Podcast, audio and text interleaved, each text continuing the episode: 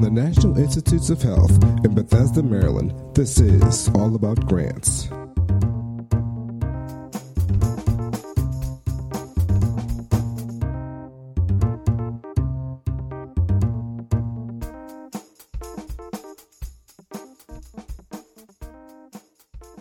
Welcome to another edition of All About Grants. My name is Megan Columbus, and I'm with NIH's Office of Extramural Research. Today we're here talking about understanding NIH's public access policy.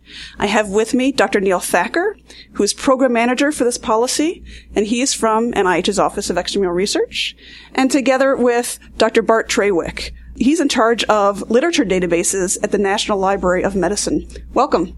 Can we just start with a general description, Neil, maybe of what is the public access policy?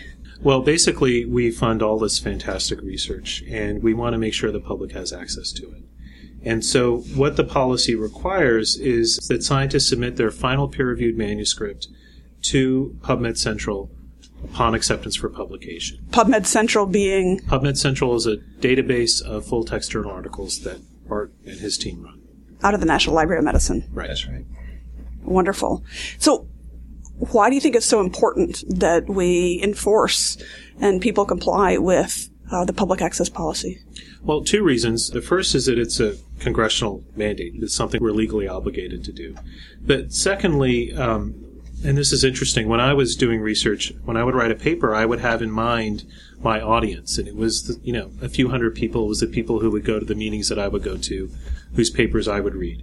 But as it turns out, there's a much broader audience of people who are interested in NIH research. It's engineers, it's clinicians, it's scientists in government labs, it's people in industry, people who may be producing research in your field or a field similar to you, but also people who read that research but don't necessarily produce research of their own.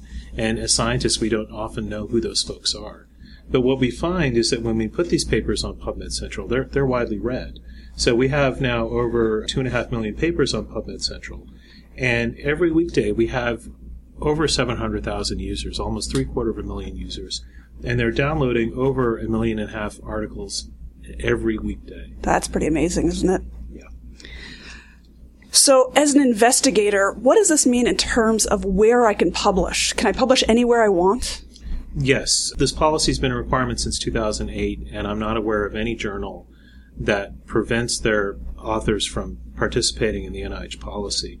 All that we ask is that the authors ensure when they sign a publication agreement that that agreement allows them to comply with the policy.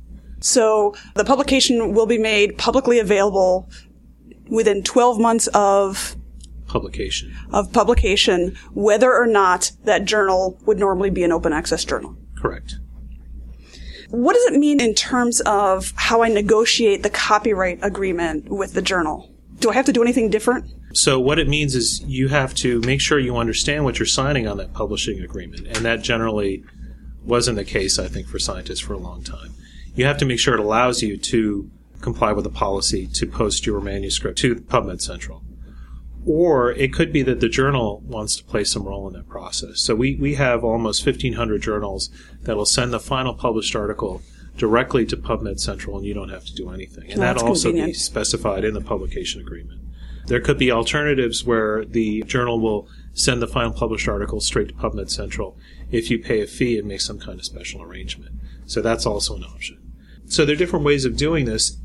The authors need to understand what they're signing, or the institution needs to step in and provide some kind of addendum or cover sheet or standard language that the author attaches to their publication agreement, which is So- what NIH does for us as employees. And so you'd suggest that authors check in with their institutional officials as they're embarking on any publication that's resulting from NIH funded research?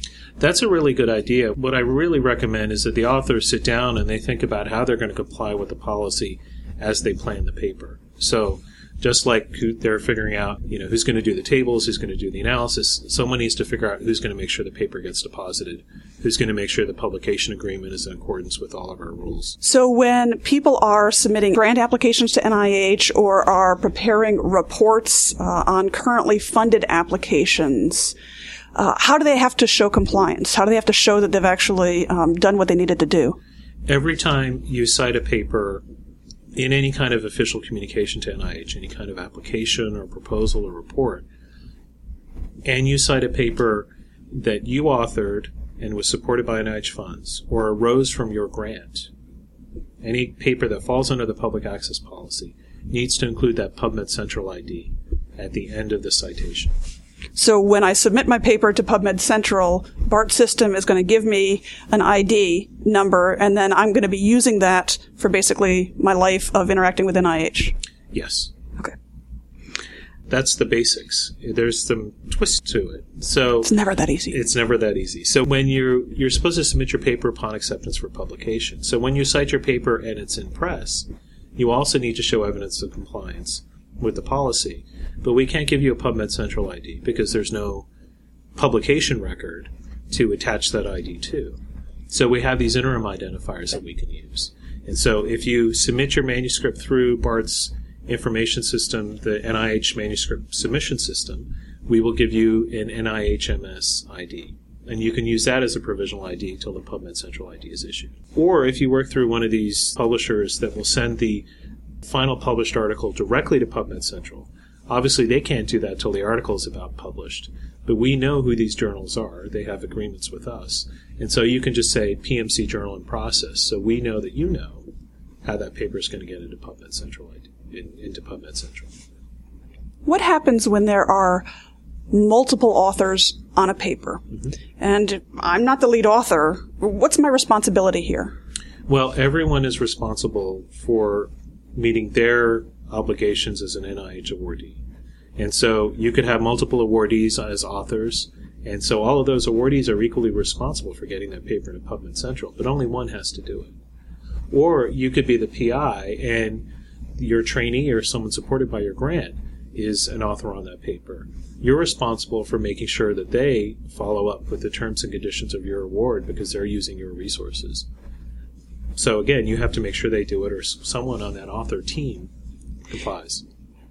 And so, how's the institutional responsibility come in here? Is the institution, since they're actually the grantee, responsible at all? Yes, that's a good point. So, for example, now, what we're introducing with our new policy is that if you submit a progress report and the progress report includes papers that are not in compliance with the public access policy, we'll delay processing of that award, which means effectively that award will not be funded until every paper is compliant with the public access policy.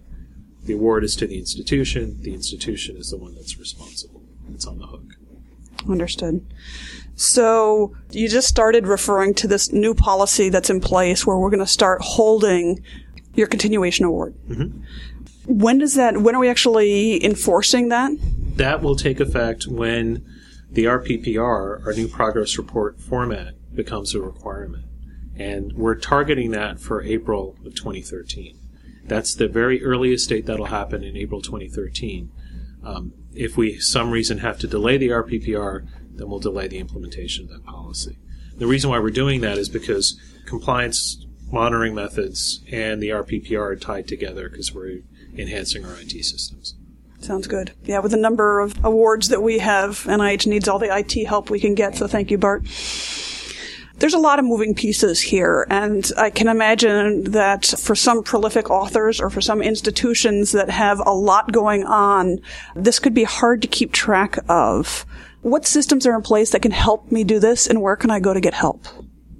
Well, the best place to get help is on our website, which is publicaccess.nih.gov.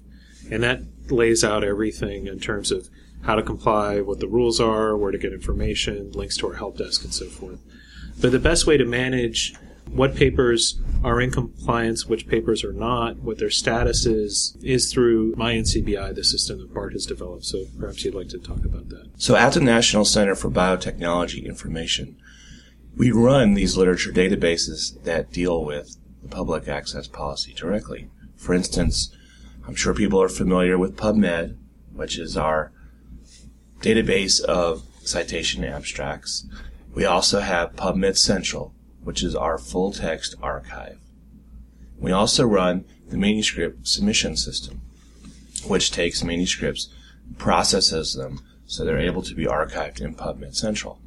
On top of all of this, we offer MyNCBI, which is a tool that allows researchers to track when their manuscript is going through the manuscript submission system and when it's finally been archived in PubMed Central. Wonderful. And we're going to actually have a follow up podcast that's going to look a little bit more closely at NCBI and how authors and PIs can use NCBI to um, collaborate on public access. That's right. And so we look forward to doing that. Is there anything else that you two would like to add that we didn't go over today that you think is important for our listeners? I would think at this point, given that we have this change in, in how we're monitoring the policy and encouraging compliance, it would be really important for investigators and authors too to, to get onto MyNCBI and make sure they review the public access compliance of every paper arising from their funding. That's the best way. That's the resource we use to determine what's what's compliant and what's not compliant. Great advice. Thank you both for joining us today. For NIH and OER, this is Megan Columbus. For more information on the NIH Public Access Policy, as well as links for MyNCBI and PubMed Central, please visit publicaccess.nih.gov. There's also a companion webinar associated with this podcast. It can be found on the Public Access page via the Training slash Communications tab.